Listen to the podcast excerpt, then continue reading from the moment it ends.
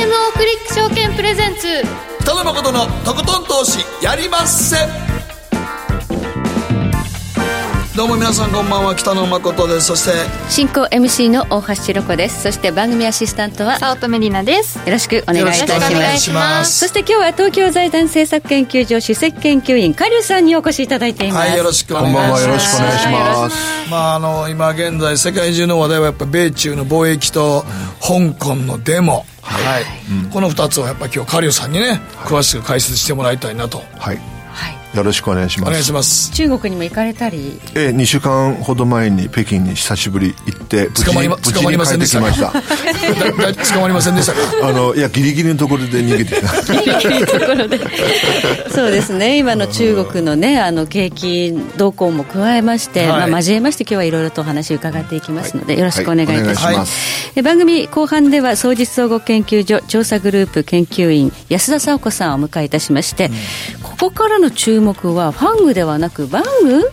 が今ね熱いというような話なんですが、それが本当でしょうかということで、バングというのは何の略でしょう。りなちゃん、ファングは知ってますか？はい、ファングははい正しくはファンファングですね。ファングですね。フェイスブックとかね、はい、そのインターネットの最新、はい、でバングっていうのは一体何でしょうかということなんですが、後で安田さんに詳しく伺いますけれども、うん、まあ、金に関わるお仕事をしている会社の頭文字つながっていますよということで、はいはい、今金がね非常に高値にいますので、このあたり交えてアメリカの、えー、株式市場どうなっていくのということもね加えてお話聞いていきたいと思います。そして今日の皆さんからの投稿テーマは、長く続けていること、続いていることはありますかと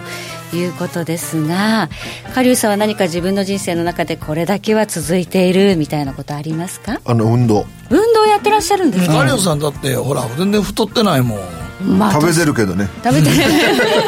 じゃあ食べてる。今日は特別だけど、だいたいこの時間はスポーツジムで運動してるよね。毎日毎日毎日やってらっしゃる。この、この時間帯ぐらいですか？うん。でじゅういちじぐらいになるとお風呂入って家帰って、はい、ちょっとマーケット見てから寝て、寝て朝早く起きてか何時頃からジム行ってんすか？えくじぐらいから行って、ね、結構にじかんぐらいはやるんですね。ガッチ、えー、その日の体調にもよるんだけど、まあまあ、にじかんとかいちじかんはんとかいろいろあるんだけど。素晴らしいな。いやいやいや、うん、いや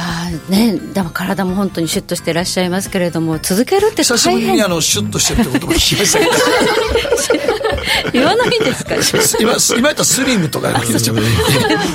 シュッとしたはんな大阪弁でよく言うんですけど、大阪弁であのよくなんかええ男のこと、あの人シュッとしたはんなってよく言うんですけどこれ言うのか、正しい日本語を教えてくださいスリムです。スリム、はい、スリムですね。はい、続けてらっしゃるということで、はい、皆さんも長く続いていることありますか？教えてください。番組の後半でご紹介させていただきます。はい、ではこの後、誠とひろ子の週刊気になるニュースから早速スタートです。北野誠のとことん投資やりまっせ。誠さんより私についてきなさい。わかりました。この番組は良質な金融サービスをもっと使いやすく、もっとリーズナブルに ジーエムオー クリック証券の提供でお送りします。誠とひろ子の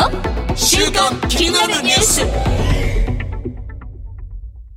さて、ここからは誠とひろ子の週刊気になるニュースです。今日いちにちのマーケットデータに加えまして、このいっしゅうかんに起こった国内外の政治経済ニューストピックなどをピックアップしてまいります。まずは今日の日経平均です。今日はにひゃくごえんろくじゅうろくせん高 にまんせんごひゃくきゅうじゅうななえんななじゅうろくせんで取引を終了しました。まあ、久しぶりにななえいぎょうび連続高ということで、はい、はちがつは皆さん弱気の相場展開で、うんでね、えー、かなりまあ下がったなという印象があるんですが、まあ、随分ちょっと戻してきたかなという印象もあります。うん、えー、特にですね、最高値をもしかしたら目指して更新してしまうのではないかというのが米株市場です。うん、ニューヨークダウ、昨日はななじゅうさんドルきゅうじゅうにセント高 にまんろくせんきゅうひゃくきゅうドルよんじゅうさんセントで取引を終了。えー、今ニューヨークダウはじゅうななドル安というところで始まって、まあ、少し難聴なんですが、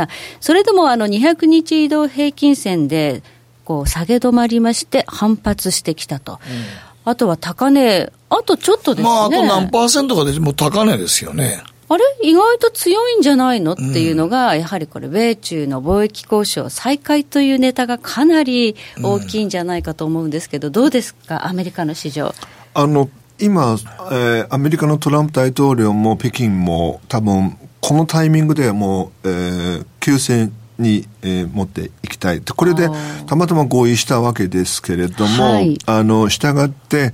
じゃあ、あのこの状況いつまで続くかっていうとじゅうがつまでなんですね。じゅうがつついたち、はい、中国建国ななじゅっしゅうねん、はい、えー、軍事パレード、はい、習近平の演説、それまでは北京はもうやりたくないので、トランプも、えー、ここのところちょっとあの票田の農家の票だとかですね、ウォールが や, ややその不安が伝わってきていて、はい、したがってあの休戦状態こう続くのでファンダメンタルズがアメリカそんなに悪くないはずですから、うん、だから今多分こういう展開になったというふうに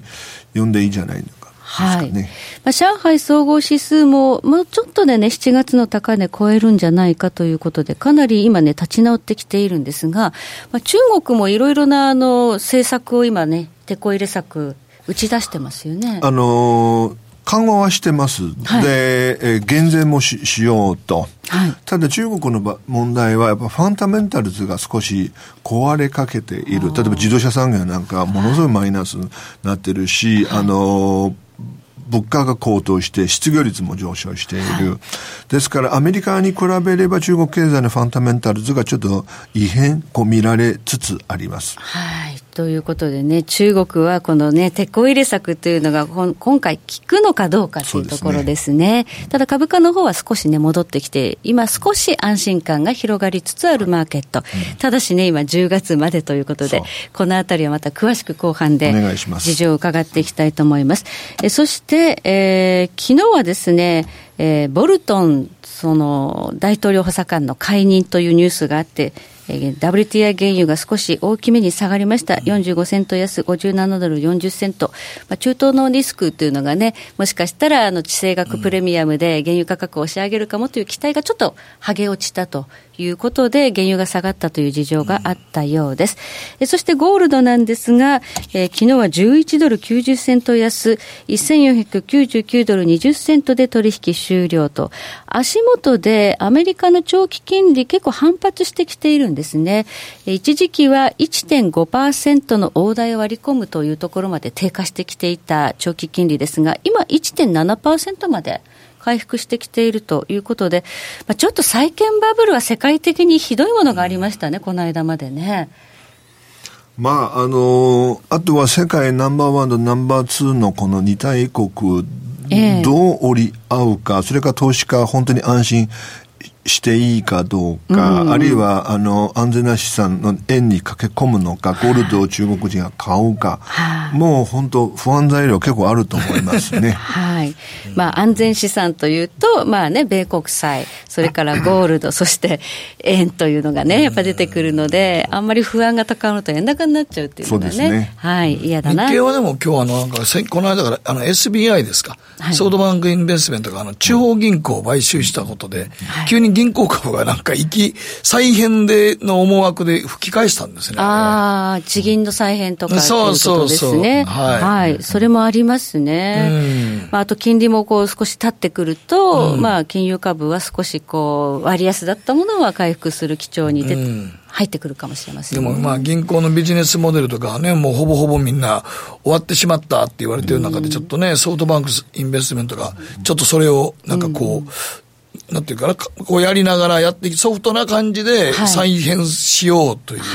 感じなんですね、はい、あれ、うん、そうですね。ちょっと面白い動きかもしれないですよね、うん、やっぱりマイナス金利ずっと続いてると、はい、中小の金融機関は厳しいわけですから、厳しいですよね。それソフトバンク エスビーアイ ってのはやっぱあの目のつけるところはやっぱりあの、あの社長やっぱすごいと思った北尾さんね。そうそうそう、はい、はい。えではここでりなちゃんがこのいっしゅうかん気になったニュース、はい、はい、えー、今週はちょっと気になったニュースというよりは、えー、帰国トラブル、台風による都市部の交通網が、はい、まあ、気になったことなんですけど、まさに巻き込まれましたからね、はいはいはい、ちょうどさっきあの日本に帰ってきたんですが、予定ではいちにち早い便で帰ってくるものだったんですけど、うん、まあ、あの台風の影響で成田空港の、うん、あの便が本当に欠航になってしまったので、えー、丸一日ここまでかって、羽田空港でしょ、欠航だったのが成田空港です。成田、今日でも、はい、今日はどっちに降りたの？成田です。あ、そうか。はい。うん、だ台風の影響で、まあ、降りらんないから欠航ってことですよね。そうですね。ね、あのもう詰まるに詰まりすぎて、あの人口が成田空港ですごいことになってしまって、はい、で、あの成田空港からも出ることができないっていうのも、これ以上は詰め込めないってなって、うん、でも降りたらもっと大変だったんですよ。あの、今日私の会でオフィスに、はい、あのタイからじゅうにんの人インタビューに来たんですけれども、はい、台風を経験したのかと聞いたら、一昨日着いてじゅうじかん成田空港で足止めされて、あのコンビニに行ったら何も売ってなかったんですよ。だから来なくてよかったんです。来なくてよかったじゃあ飛ばなくてよかった早い便で来たところで出られなかった。出られなかった、もっと大変。結局出られなかったら大変ですからね。もう僕も新幹線閉じ込められた人間としてそうですね、さんじかんぐらい閉じ込められて、あの小玉に乗ってたら水も売ってないですから。あ、そうですね、はい、もう本当にどうなるのかなと思いました、ね、車内販売がこだまにはないと。ない、ないですね。そうで、はい、自販機取っ払ったから、はい、あれ、あんなんひょっとしたらたまには高齢者の方は熱中症になるよと思ったりするから、うん、はい、自販機ぐらいは置いといた方がいいんじゃないかなと思いましたね、はい、うん、なんかね、恵んでいただいたんですよね、その時。そう、水知らずのおじいちゃんに恵んでもらいました喉乾いてあの車掌さんに水売ってないんですかって聞いたら、いや本当に売ってないって言われたから、うん、そうですね、うん、はい、というようなね、そのいろいろな交通トラブル、日本は災害も多いということであるんですが、うん、あとは昨日のその津田沼の行列とか、かなりね、あの エスエヌエス でも流れてましたけれども、はい、月曜日か月曜日ね、はい、すごかったですよ。月曜日僕品川から名古屋に行くのに、あの車で嫁に送ってもらったんですけど、しちじよんじゅうごふんぐらいの品川駅のタクシー乗り場って、はいはい、なんでここまで並んだはんのと思うぐらい並んでました。だからあの山手線くじまで動いてないんでね、動かさないって決めてたっていうのもあるんですけど、うん、交通網がやっぱり止まってたので、それでもみんな出社するのね、うんうん、日本人が真面目だからね。なんかね、そういうかでもでもあの状態で出社 し, しても多分もう大混雑してるから、うん、昼過ぎぐらいしか行けないじゃないですか、もう。そうですよね。山手線が期間が山手線がくじ以降しか動いてないってことは行けないでしょ、なかなか。うんうん、山手線が動き出したのはなんかじゅうじだったかじゅういちじだったか、それぐらいだったんですか、うん、そんぐらいまで動かなかったんですって、えー、だから駅の中に人が入れないので入場制限で行列ですね、うん、いやいやもう全然、全然入れなかったですよ。そう、そんな感じ、うん、ただそうまでして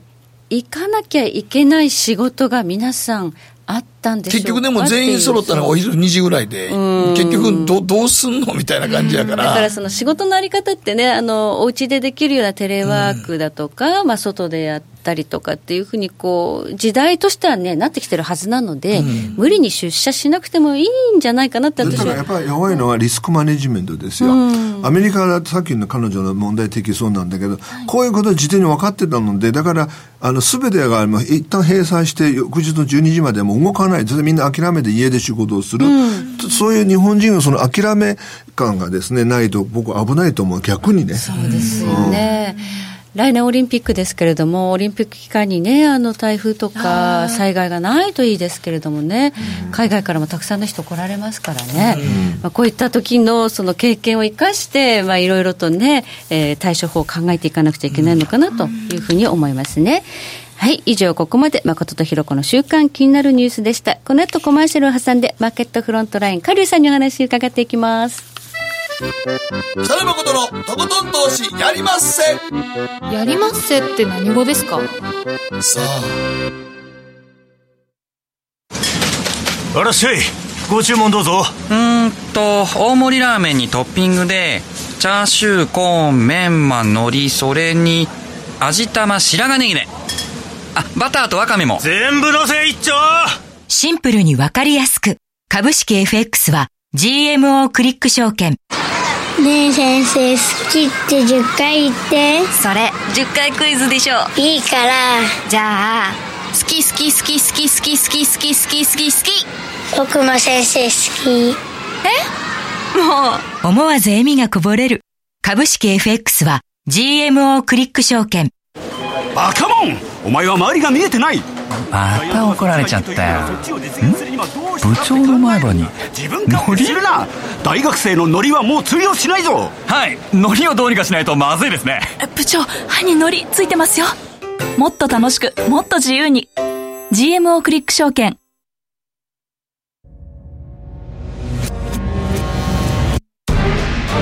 北野誠のとことん投資やりまっせ。誠さんより私についてきなさい。わかりました。さてここからはマーケットフロントラインです。今日は東京財団政策研究所主席研究員加龍さんにお越しいただいています。改めましてよろしくお願いいたします。さあ今日のテーマはなんといっても気になる中国香港最新情勢ということですね。先ほどあのじゅうがつから、うん、あのまあ中国とアメリカのこの閣僚級会議を再開するというニュース出たんですが、はい、出たんですけどその後何かなんかこうニュースまたも途切れましたもんね。なんかね、いやあのもともとくがつやる予定だったんです、はいはいはい、で、えー、くがつやる、やる予定だったんですけれどもそれでね合意しないじゃないかと北京が呼んでたんで、うんはいはい、でじゅうがつついたち建国ななじゅっしゅうねん軍事パレード、うん、習近平の演説予定されていてその前の、えー、交渉がですね物別れになった時に、うん、株が必ずストンと下がるわけだから、うん、これあの中北京にとって非常にあの都合の悪いシナリオ、はい、あの予想されますから、だから北京が電話かけてちょっと待ってあのじゅうがつに延期しないか、うん、ちょうどその時トラン、トランプ大統領も、うん、やっぱり予備選に向けてもうちょっとあの準備した方がいいということで合意できていて、うん、でマーケット若干あの間違って読んでるのがいやこのふたり実はあの結構譲歩する準備できてるんじゃないかという期待で、うん、株がここに少しずつ少しずつ上がってきているんだけれども、うんはいはいはい、私から見ると根本的な問題は何も解決されていない、うん、ことです。譲歩も合意もない、うん、じゅうがつからそのやる言うてるのは、うん本当にじゃあ、あのちゃんと両方ともが実現に向けて動き出すのか、うん、っていうのはちょっと僕分かんないですよね。いや話し合ってみないと分からない。でも北京は、うん、あのいわゆるアメリカという構造問題ってあの地代権の話だとか、はい、呼吸銀行への呼吸企業への補助金だとか、うん、そんなのあの改めるその準備というか譲歩するというのは全く考えてないので、だからそう簡単には合意しない。もう一つは、はい、ファーウェイとかの ファイブジー に対する制裁、これアメリカ取りやめることは絶対しませんから、しませんね、だから簡単には合意には至らないですね。ということで時間稼ぎのようには見えるんですよね、はい、あの前に加龍さんにお越しいただいたとき、はいまあ、中国は時間稼ぎをしたいと、うん、あの来年のじゅういちがつは大統領選ということでトランプはじゅういちがつまでにあんまり株式の急落っていうのは歓迎できないという状況ですよね、うんうん、中国にとってベストシナリオで何か、はい、来年の予備選落ちること、トランプ大統領予備選じゃあの選挙本選挙で、ねはい、落ちること、はい、でワーストシナリオは再選されることそうするとあの北京にとっては多分ナイトメア悪夢になります、うん、ごねんかんこの大統領と付き合わなきゃいけないんだから、うん、非常にこれ困ることになって、じゃあその再選させない方法はって考えたら一つがウォール街、えー、に影響を与えて株を下げさせる、下げさせる、はい、にばんめが農家の票あのー、これ奪うと、はい、そう絶対、あのー、食料買わないと、だから安倍さんかわいそうに代わりにトウモロコシ買わなきゃいけなくなりましてそこなんですはい、うん、確かに大豆は買うというふうに一回約束しているのに買ってなかったって言って、うん、やっぱりずっと北京が計算してたんですよ、ええ、買ったらどうなのか買わなければどうなのかで、えー、ニュースにも出てたんだけどあのろくがつ習近平国家主席と安倍さんが会談した時にはこの大統領はね信用できないという話を漏らしたわけですけれどもやっぱ北京はまあそう見てるでしょうね。は、うん、ということで農産物買わないと、農産物って今ろくねんななねんあの豊作続きで価格がどんどん下がっている、うん、これに加えて中国が買ってくれないと全然価格上がらなくて、うん、もう本当に農家の方の収入って減り続けてるんですって、うん、ですからもう中国が買ってくれれば少し上がるでしょう、ね、だから安倍さん買って中国に転売して稼げば迂回で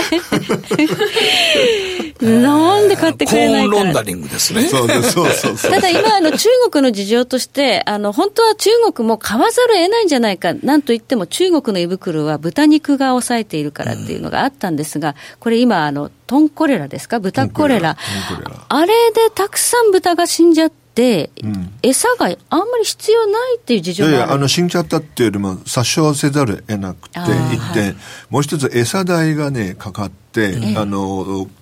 トウモロコシなどの穀物が上がったもんだからあのあの制裁関税でですね、はいはい、だから二重の区であの豚肉の値段がね ごじゅっパーセント 上がったんです。そうですよね、今豚肉、うん、すごいな、豚肉インフレみたいなんです。我々あの中国人特に漢民族にとって、はい、豚肉がなければ料理できないんですよ、はい、お重要な食材の一つなわけですけれども、だから食品価格全般インフレになったわけです、うん、もう一つは失業率上がったあの米中の対立で多くの工場がベトナムなどへシフトされてるもんだから、はいはい、物価とインフレ物価、物価と失業率同時に上がると金融政策取れないんです、はい、でまあ一応市政の市民たちの不満もたまる。そうです。これは大丈夫ですか、習近平政権の維持のためには。結構食料っていうのはアラブの春なんかもね、だから今国内情勢っていうのは結構不安なんですね、はい、不安なのであの大規模な軍事パレードやってほら見ろ、あの我が国は強いぞと、アメリカに負けないよとついたちにね、そうそうそう、予定されてそういうなんていうのあのかあの北朝鮮もやるじゃない、あの、はい、あのあのマスゲームがね、あマスゲーム、うん、あのそれがねある種その指導者への求心力を喚起するためのイベントというかキャンペーンなんですよ。じゃあじゅうがつついたちはもうそれは成功させるということで、また求心力を高めようと考えているということですね。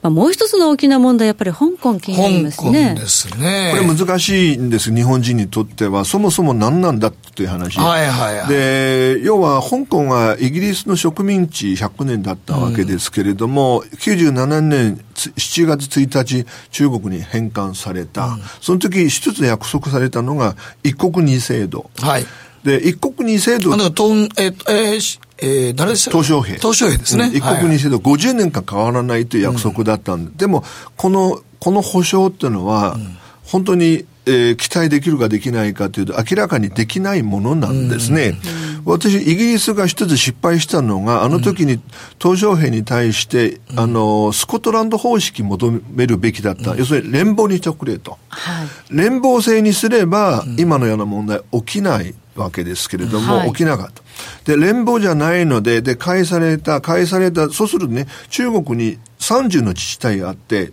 例えて言うと香港にとってさんじゅうの兄弟がいるわけで、彼ら末っ子だから、うん、イギリスに里子出したでひゃくねん経ったもう戻されたで、だけど国内にいるさんじゅうの兄弟が非常に不自由な生活コントロールされて、うん、こいつらだけはレッセフェール自由放任の生活をしていて、そろそろ我々と同じようにコントロール さ, される生活しなきゃいけない。それは香港の人からすると当然慣れないし頭にくるので、うん、まあだけど中国香港の中国化はもう避けられない。そうすると結論から言うと香港どうなるか、中国の一部になっていく、中国の香港直轄市になるわけですけれども、うん、そうなった時に香港の国際金融センターのステータス失われます、必ず、うん、でそこのファンクションどこに行くかというと多分シンガポールシンガポールでしょうね。で香港は国内金融センターに変身していく、うん、これは中国にとって、えー、なんていうの香港併合して併合中が取り戻した一つの対価というかね、あのになっているわけです、はい、中国としては香港が金融、まあ、シティの役割を失っても別にシンガポールがあればというか、上海、上海があればいいという、ね、あの上海も国内金融センターなので 本, 本心として当然国際金融センターとしてキープしたいわけですけれど、うん、でも自由のないところにどうして国際金融センターになれるかというのは私には分からないんだけどまあディレンマだからね。はい、まあ、今日ねあの香港の証券取引所がロンドンの証券取引所に経営統合を求めたっていうニュース出てましたけれども、ね、その前日曜日あのフィッチがですね、はい、格付け下げたんだよ香港の。これじ少しずつこういう、ま、ネガティブな要素が出てくるもんだから、うんはい、僕香港はやっぱあの国内金融センターになる日はもう、もう、もう近づいてると思いますね。うーんまあ、国際的な地位を失う。そういう意味でもう香港からやっぱお金が出ていってるってことですよね。逃げ出してると。あの今ね多分ねキャピタルフライドまだ統計は出ませんけれども、はい、ものすごくあの逃げたんですね、うん、一つの実際の話申し上げると香港の最大の財閥李嘉信のチョンコングループっていうのがありまして、はいえーよんひゃくにじゅうおくドルの、はい、金融資産、はい、イギリスに持ってたんです。ほう最大の財閥が、はい、あの手元のキャッシュフロー の, その、えー、ドル資産をイギリスに持っていた。これが一つのベンチマークとなるわけですよね。はいまあ、これがね流れとして変えられないとする中で、うんえーまあ、香港政府はこの逃亡犯条例の撤回完全撤回を発表したんですが、うん、これでもデモが、ね、あの落ち着けばまだその資金の流出を、うん止めることはできたかと思うんですけど全然止まらないみたいですね。あの、あの、なんていうの、はい、まずこのデモがあの終わらないんです。終わらないですね。あの、はい、法令のその撤回というのはトゥーレイト遅すぎると言われていて、はい、多分これから週末必ずまたやるわけですけれども、はい、にばんめあの香港の中国化が止まらないわけですからそうするとあのキャピタルフライド資本の逃避がですねどんどんどんどんこれからもやるわけでもうさんばんめが重要なのが香港からエリートの若者が、えー、海外に多分移民していくわけです。人材の流出も、うん、あの英連邦を中心にあのイギリスオーストラリアあのカナダニュージーランドなどへ、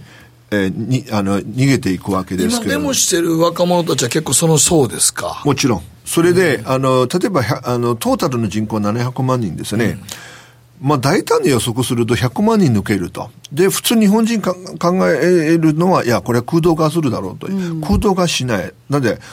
あの、大陸からすぐさま、その分来るわけですから、うんはい、でその来ることによって要するに大陸から来る人たちっていうのは大陸の人間だから言葉も標準語を喋る、うん、要するに香港の中国化がさらに加速化していく、うん、ということなんです、はい、一説には今回の香港のデモというの裏にはですね、うん、米英とかね、うん、あの欧米勢のまあ資本が入ってるとか扇動してるんじゃないかというような、まあ、そういう見方があってでもあの最大のその時はにひゃくまんにん、ひゃくななじゅうまんにんデモやったでしょ、はい、イギリスとアメリカどんなに頑張 シーアイエー が頑張ってもにひゃくまんにん動員できるのかな。私はそのいやでもまだニュース見てたら動員というよりも、うん、やっぱりあれなんか誰がどう集まるとかリーダーもいなくて、うん、若者がなんか自発的にやってる感が強いですよね。報道見てたらそうそうそうだから火のないところ煙に立たないと一緒でガスが溜まってなければいくら火をつけようとしても爆発しないので、うん、やっぱもともとあの香港の人たちの生活が返還された以降一変したんですよ。特に若者あの、もともと彼らが、ローカルのその、子供たちがですね、頑張れば、香港大学、香港中文大学に入れたんだけど、今ね、北京大学に入るはずの、その、中国本土の学生がね、やっぱ香港の自由を追い求めて、こう、香港の大学に入る。で、香港のローカルの学生、なかなか進学しづらくなって、卒業した時に就職する。でも大陸の企業がたくさん生えてきて、その時、採用に関して一つ条件つけてるのが、北京語喋りなさい。で、香港の学生は北京語喋れない。だからいろんな意味でアンフェアというか不公平感彼らは感じているわけです。はい。これでもなんか最終的にカリオさん長引きそうですけども、うん、落としどころってあるんですか中国政府は？ありません。ありません。飲み込んじゃうまで続くということですかね。そうです。そうです。あの、もちろん、うん、一進一退あるんだけど、あまり、え、急ぎすぎると急がば回れっていうのがあるので、うん、まあ、さらに、あの、なんて暴力的になるわけです。もちろん一進一退あるんだけど、でも、本、繰り返し言うけど、香港の中国化っていうのがもう、えー、止めれない。運命としては決まっちゃったもんだから、このまま行きます。あとは、うん、どうでしょうか。香港の若者たちがどこで諦めるかなんですね、うん、諦め感が出てくると多分デモが下火になって、うん、で若者たちはもう俺らがさようなら。ただその時に中国にとって一つ重要な変数はこれ必ずや台湾に飛び火します。あの中国は当然台湾を統一したいわけですけれども、うん、で、香港は完全に中国の一部になっててしまって異国二制度死んじゃった、はい、となった時に台湾の人見てちょっと待って一緒になりたくない、はい、むしろあ独立したい、アメリカに呼びかけてもっと戦闘機やら武器やらちょっと輸出してくれ、うん、あの買いたいと、そうなった時に中国、えー、香港と台湾を統一したい、その対立、台湾海峡をめぐって今度先ほどの質問と関連するけどアメリカと中国との対立に変わってしまうわけですから、うん、それが非常に東アジアの地政学リスクに変身する、うんうん、はい、その先にはということですね。でもこの時でも香港が揉めてから東京のマーケットがそのシンガポールにみんな動くのに東京には来ないんですねちょっと残念ながらあの国際金融センターになる条件というのは、はい、一つが法による統治、これ東京はそこそこいける、はい、あの自由じゃないといけない、まあ、自由なマーケット、まあまあ、東京自由がある、うん、問題なのがワーキングラングエージ、英語じゃなきゃいけない、あ、そうか、あの東京だと全て の, あの文章ってのは日本語になってるもんだから、うん、あのそこはちょっと日本の弱点ですね。あ、まあ、ガラパゴスなんですよね日本って何においても、うん、まあそれはそれで日本で自己完結でやっていけるんだからねやっていけてない感じがちょっと最近ね、まあ、今日でこそねやっていけてるというよりも、うん、今後の未来考えた時にやっぱりそこの政策はね、うん、どなんかこう思いっきりちょっと変えてほしいなとほんまに思いますけどね。それは最先端走してるキサノさんがそう思われるんだろうけどいやいや僕大学でねあの、はい、少し教えてるんだけどろくじゅうにんの学生、えー、毎年来るんだけど、はい、幸せ自分の生活幸せと思う人手を挙げてください、うん、ほぼ全員挙げる。あ、なんでと聞いたらだって家に帰ったら夜温かいご飯食べられるから幸せで、そう考えるといいんですけれども、でもそうするとチャレンジ精神が出てこない。ハングリーじゃない感じ。今、今の情勢変えようとする。全く、うん、そう思わない。そうですね。ちょっとこう伸びしろを感じないですね。満足しちゃってるって感じですね。はい、マーケットということで考えれば、今足元ね、あの、米中がもしかしたら、ね、融和的に合意もあるのかな、なんていう感じで、こう、買い戻しが入ってますけれども、うんうん、まあ、そういう、こう、ふわふわした相場も、じゅうがつに入ったら終わると。だからくがついっぱい皆さん、はい、あの、取引はするんだけど、ええ、あの、多分くがつの末になるとね、みんな警戒して、その米中またやり合うじゃないのかっていう、また、ちょっと不安定な展開になる可能性が高いと思いますね。はい。そうした中でね、あの、ボルトン大統領補佐官の解任なんていうニュースもありました。まあ、タカ派で知られているということで、まあ、イランとかね、あと北朝鮮、あと、まあ、対中政策なんかも関係あるのかなというふうに思うんですけど、これはどうなんですか、トランプ政権にとって。あの、これは主にその、あの、この人っていうのは、はい、あの、ナショナルセキュリティ安全保障の専門家なので、えー、で、今、そのアジアでトランプ大統領の安全保障戦略を、あの、失敗したんですね。というのは、あの北朝鮮に対するその戦略というか政策というのは完全に失敗して、あと日韓がこう対立していて、アメリカが、えー、中、えー、入ってこうこう和解させようとしたら、あの双方ともあの聞いてくれないという状況になって、とあボルトンがもっとドラスティックな提案したらしくて、トランプがいやいやこれは俺の言う通りにしろって、それであの物別れになって、それで解任されたんですね、うんうん、これがあの長期的にね、そのトランプ政権にとってプラスなのかっていうと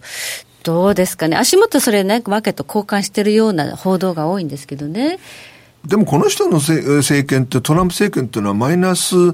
の要素ばっかりの中でこうこうこうやってるような感じなのでですね、まあね、どれだけの人解任されたのかね。解任のニュースあんま驚かない。まあもう解任と北朝鮮のミサイルはあんまり驚かなくなりましたねそうですそうです。だってペンタゴンの長官だって、あの司令官ですよ、あれが何人もあの、ね、解任されたんだよね。普通の政権には持たないんだもん、うん、はい、だって最初のいちねんでどんだけ解任されたって話ですよね。そうそうそうそう、はいはい。ということで、ここまでカリュウさんにお話伺いました。どうもありがとうございました。ありがとうございました。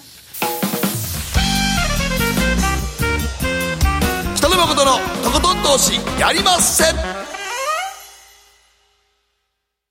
ジーエムオー クリック証券の シーエフディー では、日本にひゃくにじゅうごや米国さんじゅうなど、世界各国の主要な株価指数、原油や金などの商品、レバレッジ イーティーエフ、リート イーティーエフ、外国株など世界中の金融資産を買いからも売りからも手数料無料で手軽に取引することができます。今まで気になっていた世界中のあの指数、あの銘柄、あの商品に投資ができます。パソコンからスマートフォンまで高性能なトレードツールも魅力。 シーエフディー も ジーエムオー クリック証券。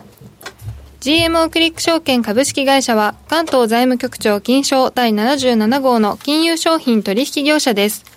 当社取扱いの金融商品のお取引にあたっては価格変動などの理由により投資元本を超える損失が発生することがあります。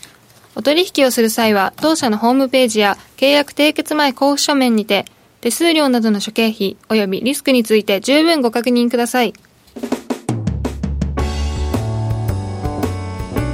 北野誠のとことん投資やりまっせ。誠さんより私についてきなさい。わかりました。マーケットのリアルということで、改めまして総実総合研究所調査グループ研究員安田紗子さんです。よろしくお願いいたします。今日のテーマがちょっとよくわからない、はい、投資の絶好の機会ですか。これファングよりバングっていうのが今日のテーマなんですけれども、はい、ちなみにゴールデンオポチュニティっていうのをかけましたけど、はい、これ絶好の機会、潜在一遇のチャンスという意味なんですが、はい、要はあの金ですね、はい、あの金というとやっぱりその米中間の貿易戦争であったりですとか、景気後退局面だったりですとか、そういったところの安全資産になりますよねというところで、金先物の上昇とともに実は産金銘柄っていうところが上昇しているというところで注目されているという話です。金を掘ってるとか生産している、そういうことですね、鉱山会社とか、はい、そういうところが金価格が上がれば、ね、もう掘ってるものが上がるわけだから、まあ、連動するという話なんですね、はい、でちなみにそのバング ビーエーエーエヌジー なんですけれども、はい、まあ、どんな銘柄があるかといいますと、まあ、バリックゴールドであったりですとか、はい、アングロゴールドアシャンティとか、はい、アグニコイーグルマインズ、それからあまり皆さん聞かれたことないですかね、フランコネバダ聞いたことない、あとゴールドフィールドなんですけど、ね、はいはい、このよん銘柄のご銘柄のうち、はい、フランコネバダっていうのはちょっと毛色が違いまして、ええ、まあ、あのいわゆる採掘する、まあ、産金銘柄っていうのは、まあ、鉱山を持って設備投資をして、うん、それでこう掘っていく、金をね、はい、掘り当てていくって話になりますけど、はい、このフランコネバダはあのそういった工業関連、産金関連の会社に開発資金を提供する銀行さんみたいな役割を果たすんですよ。そういうことですね、はい、なので資産を持たない、はい、まあ、設備投資もしない、はい、というところで実は注目されている銘柄でもあります。うーん、はい、まあ、鉱山会社向けにやってる。大橋さんはご存知でした？このいや知らなかったです。こういうバーンバーンバーングっていうのは聞いたことあるけど、このフランコネバダの業態っていうのがちょっといまいち分かってなかったです、ね、そうですね。で、まあ、そういう銘柄たちがこのバングと言われるものなんですけど、うん、まあ、そもそも本当に金の先物ってですか、なんで上昇してきましたかっていうのをちょっとおさらいしていきますと、はい、まあ、そのね、不確実性という話もありましたが、あの中国ですとかロシア、トルコっていうのが金の保有量を増加させてきましたよねというところで、いちページなんですけれども、あの中国ですね、今せんきゅうひゃくさんじゅっトン、はい、人民銀行をお持ちなんですね、はい、であのいわゆるにせんはちねんのくがつリーマンショックがあった時と比べてどれぐらい増えたかというとさんばいに増えてるみたいです。はい、ものすごくこう外貨準備の中に占める金の割合を増やしている。これはあの人民元の国際化を狙っているという話もありましたね、はい、ね、あとやっぱり米ドル離れというところもあるんでしょうという話、はい、うん、えー、ロシアにつきましてはあのご案内の通りですね、あの制裁を米国政府から受けているというところで、もうひたすらあの金を買っているところがありますけれども、ドル使えないですもんね、制裁されてると凍結されますからね、ドルの資産は、はい、なので実はこちらはリーマンショックからよんばい増やしてにせんにひゃくじゅっトンと、すごいよんばいだって、はいはい、でトルコも地道に最近増やしてにばいに増やしてさんびゃくじゅうよんトンになってますというところ、はい、なのでかなり注目されていますねという話、はい、ただ一方であのいわゆる米国ですとかユーロ圏、先進国のあたりはどうかというと実は増えてなくてですね、むしろユーロ圏、あのこれで イーシービー を含めた数字になってきますけれども、はい、ほぼ横ばい、まあ、微減している状況なんですよね。うーん、はい、増やしてないんですね、ヨーロッパはね、はいはい、で逆にその世界全体でいうとにページ目になりますが、あのー、じゅうよんてんはちパーセント プラスの さんまんよんせんよんひゃくなな メトリックトンに増えてはいるんですが、はい、どちらかといいますとやはりエマージングだったり中国とかというところ、それからこちらが倹約になってるんですね。あまりアメリカと仲の良くない国がやっぱ金増やしてるんですね。そうですね。トルコの場合はね、ロシアからね戦闘機を買うだったりとかね、そうなんですよ、いろいろ話ありましたからね。はい。それで、えー、さんページ目があの世界各国の地域金融保有ランキングありますけれども、あのちょっとこちら色出てきますかね。えー、っといちいがね米国ででして、金の保有量いちいが米国でにいがドイツなどなどなってくるんですが、はい、えー、こちらになりますとあのいわゆる保有量が多い国、まあ、いわゆるその保有が多い国というのはいちいからごいまで、まあ、米国と欧州勢が入っているわけですけど、はい、ここはほぼ変わってないか減らしていまして、はい、やっぱり圧倒的にエマージン国ですね。こちらが金の保有量を増やしているということが分かります。順位を上げてきているのはエマージングということですね。そうですね、はいはい、逆に言うと金の保有量が多い国というのはあのごばい以下微減の状態なので、特に世界全体が金保有量を増やしているというわけではないということが読み取れます、うん、はい、はい。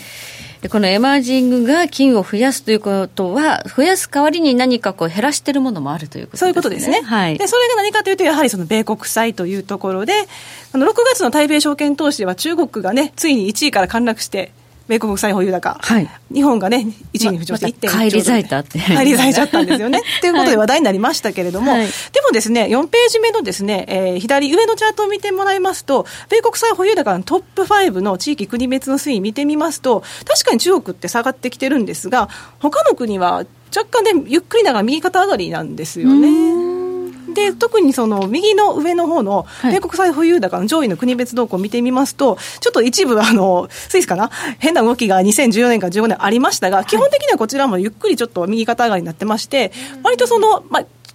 米国とねあの関係がよろしくない国とは違って、うん、欧州であったりですとかそのあたりの国っていうのは米国債やっぱり増やしてますねということが分かりますと、うん、で左側の下ですけれども、はい、トルコとロシアの米国債保有高を見せていますが、ロシアが急減してますよね。これにせんじゅうはちねんのしがつに、はい、あの対ロ制裁を追加でやってきたんですよアメリカが、はいはい、これのおかげで、えー、対米あすみません米国債保有高ですけれどもじゅうはちねんのさんがつできゅうひゃくろくじゅういちおくドルから一気にごがつはひゃくよんじゅうきゅうおくドルまでドカンと売りました、ね、ドカンと下げてきたと、なんかほとんど売り払ったみたい な,、ね、そうなんですよ感じでしたよね。それでこの、はい、崖のようなチャートになってますけれども、はい、逆に海外投資家全体で見てみますとやっぱりちょっと上がってきてるわけですよね。このブルーのラインですね。ブルーのラインです。濃いブルーのラインですね。ロシアが米国債売っても、ね、みんな全体ではみんな米国債買ったわけです。買ってるというわけですね。なので、ね、売っても誰かが吸収してるわけですね。そうなんですね、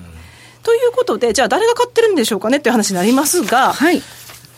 その前にちょっとその米国債が売られているというところで、まあ、ドルがどうなっているか外貨準備の中でドルがどうなっているかという割合を見てみますと、はい、ちょっとやっぱり最近下がってきてますというところですが、やっぱり米国債の需要がしっかりしている分鉄壁のろくわりというのは割れてきて、ま、割れませんというところで、まあ、需要があるんですねと、はい、ちなみに円が意外に伸びてます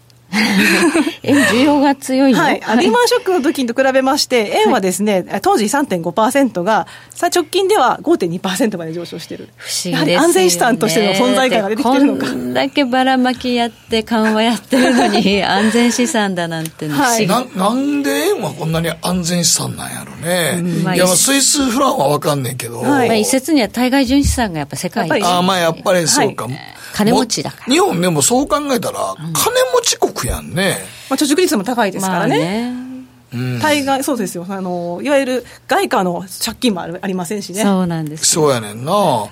あ、それみんな知ってるってことなんですかね、うん、人気があって困っちゃいますね。困っちゃいますねそれやったらもうちょっとみんなの暮らしが満足感があった使わないとね、貯めててもしょうがないって話ってことなんですけどね。うん、でもほんまにそう考えたら日本の債務がどうのこうのとかね言われるけど、言っても金持ってますよね。そう考えたら内部留保だけでもすげえあんのになと思いますよね。うまく回らないとこが問題ですね。問題ですね、うん、ちなみに人民元もにせんじゅうろくねんのじゅうにがつ末から統計にやられるようになったんですが、当時の いってんいちパーセント から にパーセント にやっぱり増えているというところで、あの人民元にシフトするエマージング諸国というのも外貨準備の中でね内訳として見受けられるという話も聞こえてはきています。足元ではね原安が進行してないと言ってますけどね。そうですね、はい、まあ、逆に言うと買いのチャンスかもしれないというところでもあるのかもしれません。あとはやっぱり中国債券の利回りが乗ってるというのもあるんですけどね、はい、じゃあなぜそんなに米債って人気なのっていうところですが、はい、ちょっとここでまたさらにクッションでやっぱり世界的に利下げしてますますよねっていうのがろくページ目なんですけど、はいはい、にせんじゅうきゅうねんの、えー、にがつに始まりましてです、インドから始まりまして、はい、えっと、オレンジは利上げ、ブルーが利下げを表してるんですけど、はい、もうブルー一色ですよねと、はあ、そうなってくると世界的に利下げしてくるということはもうご案内の通り金利も低下してますねという話になります、うんうんうん、ということで注目されるのが世界の例えばじゅうねん債利回りどうなってますかっていうところなんですが、まあ、それがななページ目でですね、えー、今だからアメリカのじゅうねん債利回りが いってんなな ぐらいまで戻しましたけど、はい、えー、とこのチャートでは いってんろくパーセント 付近なんですが、はい、タイのじゅうねん債利回りと変わらないわけですよ。えーまあ、ドイツですとかスイスはまあマイナス金利っていうのはしょうがないんですけど、はい、あのオーストラリアもね政策金利は いちパーセント で過去最低ですから、はいはいまあ、じゅうねん債利回りも当然下がってくる、はい、でタイももちろんね政策金利下げてきてますからって話なんですね。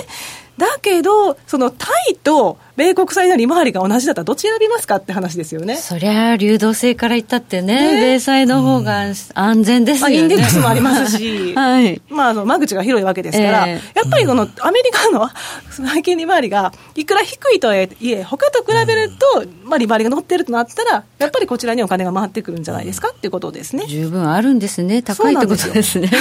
はい、金利が、はいはい、なので、まあ、ロシアなり中国なりが米国債を売ったとしても誰かが買ってくるっていうのはこういうところにありますと、はい、ということになると、はい、先ほどお話したそのバングいわゆる参議院銘柄っていうのは本当に買いなんですかっていう話になります、うん、で、えー、とはちページにお見せしているのはですね、えー、にせんじゅうはちねんさんがつこれはトランプ政権が対中追加関税を行いますよというアナウンスをした時なんですけど、はいはい、この時を境にどれぐらい、まあ、上下してきましたかっていうのをお示ししてるんですが、確かにバング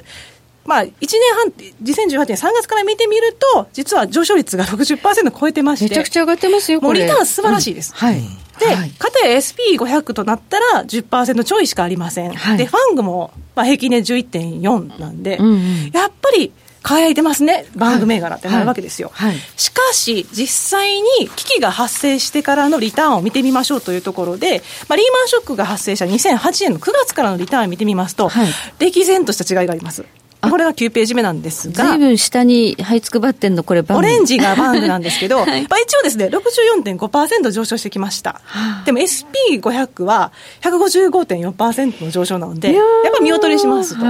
でやっぱりねグロース銘柄とされるファングのリターンが輝いてます、はい、にせんろっぴゃくごじゅうさんパーセント、はい、にじゅうななばいですよ、えー、すごいな、えー、やっぱりねあの低金利で成長銘柄っていうのは甚だしく上昇するわけですよね。いや今がこれから本当に成長していく過程にあるかどうかは別ですが、やはりその低金利の時にビジネスって活性化していくということがありますから、まあ、資金調達もしていきますし、はい、というところで、はい、あのファングかどうかは別として成長していくようなグロース銘柄っていうのはやっぱ注目ですねということがこれで分かりますと、はい、でさらにバング銘柄もうちょっと中身見てみましょうというのがじゅっページめなんですけど、はいはい、こちら見てみますと先ほどお話ししたフランコネバダだけがやたら、ね、上昇してますが、はあ、これにせんはちねんくがつからもう よんひゃくパーセント 上昇してるわけですよ。ごばいになってるわけですね。すごい。でも他が、まあ、ニーズがあったんですかね、はい、ほぼマイナスなんですあれでバングはオレンジ色でなんとかプラスになっててという状況なんですけど、他はねほぼマイナスなんですよ。つまり何が言いたいかというとバング銘柄いいですよとは言うんですがフランコネバダが引っ張ってるだけなんですよね。一社のみで引っ張ってるようなもんですか、はいはい、もちろんこれ長期的なスパンなので短期的にはバングっていうのはもしかするとやっぱり買いなのかもしれませんが、うん、こう長期的にこう投資の魅力として考えた時にはどうなんですかねっていうのが私の趣旨ですね。は、はい、これ一社だけですか。そうなんですよ。で他にも見てみますと先ほどお話ししたそのグロース銘柄とか、まあ、バリューなんかも合わせて考えてみたときにお示ししているのがじゅういちページめなんですけれども、はい、やっぱりねグロース銘柄っていうのはにせんはちねんのくがつから にひゃくにじゅってんきゅうパーセント 上昇してるんですよね。でバンクは ろくじゅうよんてんご じゃないですか。でやっぱり違いますねというところであの金先物だったり金の イーティーエフ ですとかに投資するのはまた別だと思うんですけれども、はい、やっぱり産金銘柄を中心にもちろんその設備投資もしなきゃいけませんし財務の状況も考えなければいけませんし、はい、本当に採掘して金が出てくるかもわからないということでやっぱりリスクがあるんですよね、えー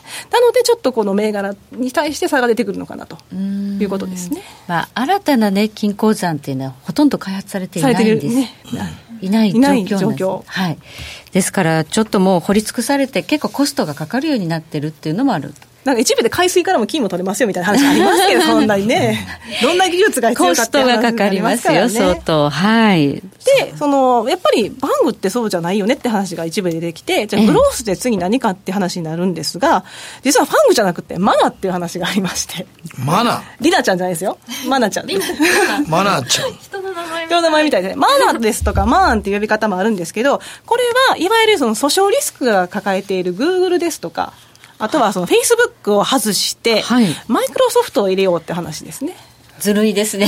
元気だものでマイクロソフトはすごい上がってクラウド業務だったり、ね、ゲームだったりねサブスクリプションだったりするん で, ですから、ねはい、そのビジネスモデルが交換されてまして、はい、そういったマナですとかマーンって声が聞こえてきてるんですね。でそれのリターンをじゅうはちねんのさんがつから見てみますと、まあ、番組銘柄 ろくじゅってんご に比べれば低いんですが にじゅうにてんさん で、はい、でファングの じゅういってんよん を上回ってるんで、やっぱりこの銘柄って面白いんじゃないですかっていうふうに言われています、はいはい、マイクロソフトは伸び続けると伸び続けるとねあの期待してる方がいらっしゃるということですね。はい、はい、ということで、まあ、でもねあの短期的には金価格がガラッと上がったということはすごく影響してるのかなと思いますけれども、はいねはい、長期的にこのじゅうねん見るとやっぱり米株のやっぱり成長モデルっていうのは大きかったなということですよね。そうですね、まあ、低金利環境ですとかね、うん、そういったところも加味していかなければいけないと思います。はいはい、じゃあここからの、ね、あの株全体的にはどうでしょうか。はい、はちがつはかなり弱気になったような、ね、そうですねムードでした。あのじゅうさんページ見ていただきますと、はい、あのアメリカ人 の, あのストラテジストの方々が エスアンドピーごひゃく どのように予想してたかというのをお示ししてるんですが、はいあの中央値にせんきゅうひゃくろくじゅうであんまり今と変わらないような水準というところで、年初の頃はねさんぜんいくだろうとかねイケイケだったところもあったんですが、はい、ちょっとねあのトーンが下がってきてたんですよ。はい、ということは、まあ、皆さんがねそうブルーな時っていうのは、まあ、買い時ではないですけど逆もしかりでちょっと弱気な時っていうのが上がりやすいと言われますが、はい、そうなってくると現れているのが エスアンドピーごひゃく のプットコールレシオで、はい、こちら見てみますとちょっとやっぱりねこう強気に傾いているのかなというのが分かります。これがじゅうよんページ目で、はい、あの今現在ですね れいてんろく ぐらいなんですよね。うんなんで、まあ、まあ れいてんなな 超えてくるとっていうところがありますけど、このぐらいの水準であればやっぱりこう買ってくる投資家の方が、まあ、多いんだろうなということが予想されます。はい、というところで、まあ、あのじゅうがつの、ね、米中首脳会談まではなんとか持ちこたえてくれるのかなというふうに私は考えてますけどね。来週は、ね、あの エフオーエムシー もあって、はい、今はまあほぼ れいてんにじゅうご で固まったのかな、ね、市場の予想もねあのとこの時にあのパウエルさんがあの政策調整という話を、ねはい、前してましたけれども、あの話を続けるか否かにまだ、ね、かかってくるでしょうね。はい、現在ダウ平均にじゅうななドル高というところで推移しています。はい、えここまで安田佐和子さんにお話を伺いました。どうもありがとうございました。ありがとうございました。北野誠のとことん投資やりまっせ。やりまっせって何語ですか？さあエミさんどうしたの？僕最近考えてしまうんです。毎晩月を見上げるたびに僕の将来はどうなってしまうんだろうって同時に思うんです。この虚しい気持ちに寄り添ってくれる女性がいたら。好きですでよくない？シンプルにわかりやすく ジーエムオー クリック証券。すると川上からどんぶらこどんぶらこどんぶらこって何？桃が流れてくる音だよ。じゃあかぼちゃは？か天ぷら粉天ぷら粉かな。鳥は？唐揚げ粉唐揚げ粉。パパおやすみ。置いてかないで。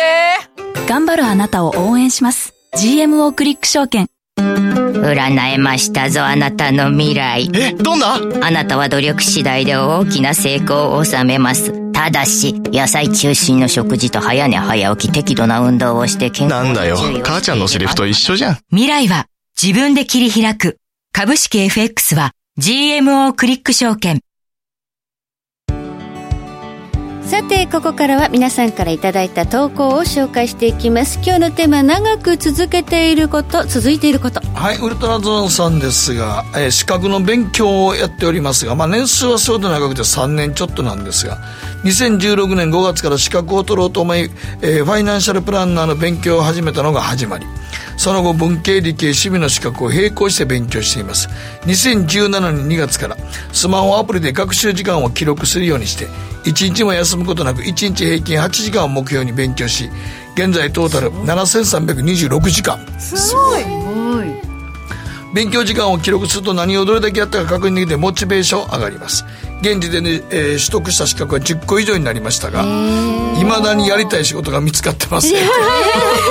格マニアになっちゃったね。あのまたねこれ資格取ることの喜びを覚えてしまった、ね、でもその記録っていうのがモチベーションにつながるのはダイエットもそうですよね。レコードダイエットって言いません？なんか全部書いていくとあ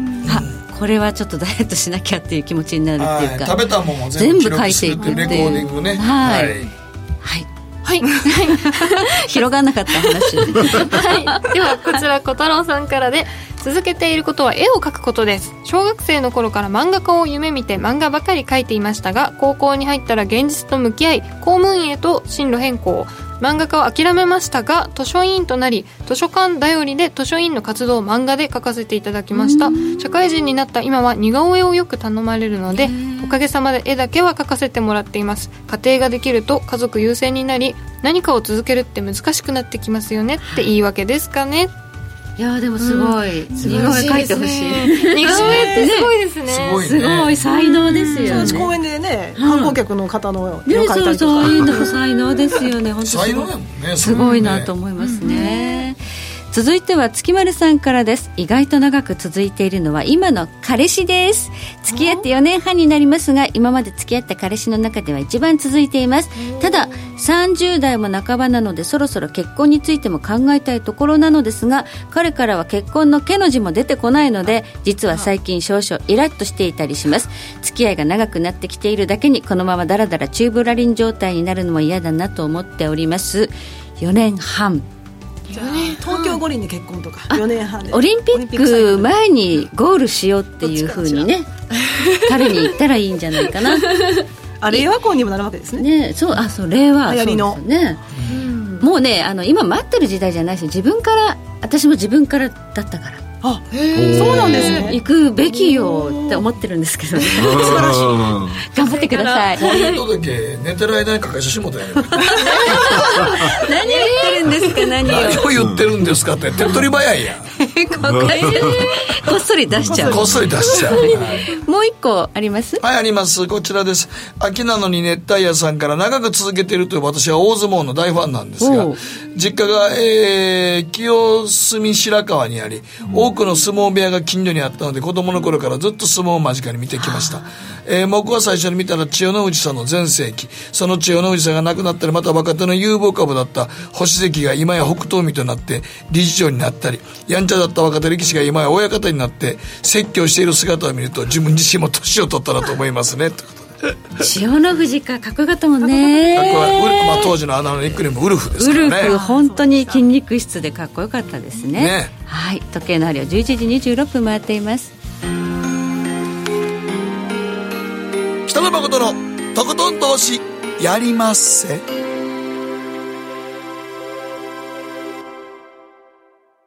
この番組は、良質な金融サービスをもっと使いやすく、もっとリーズナブルに、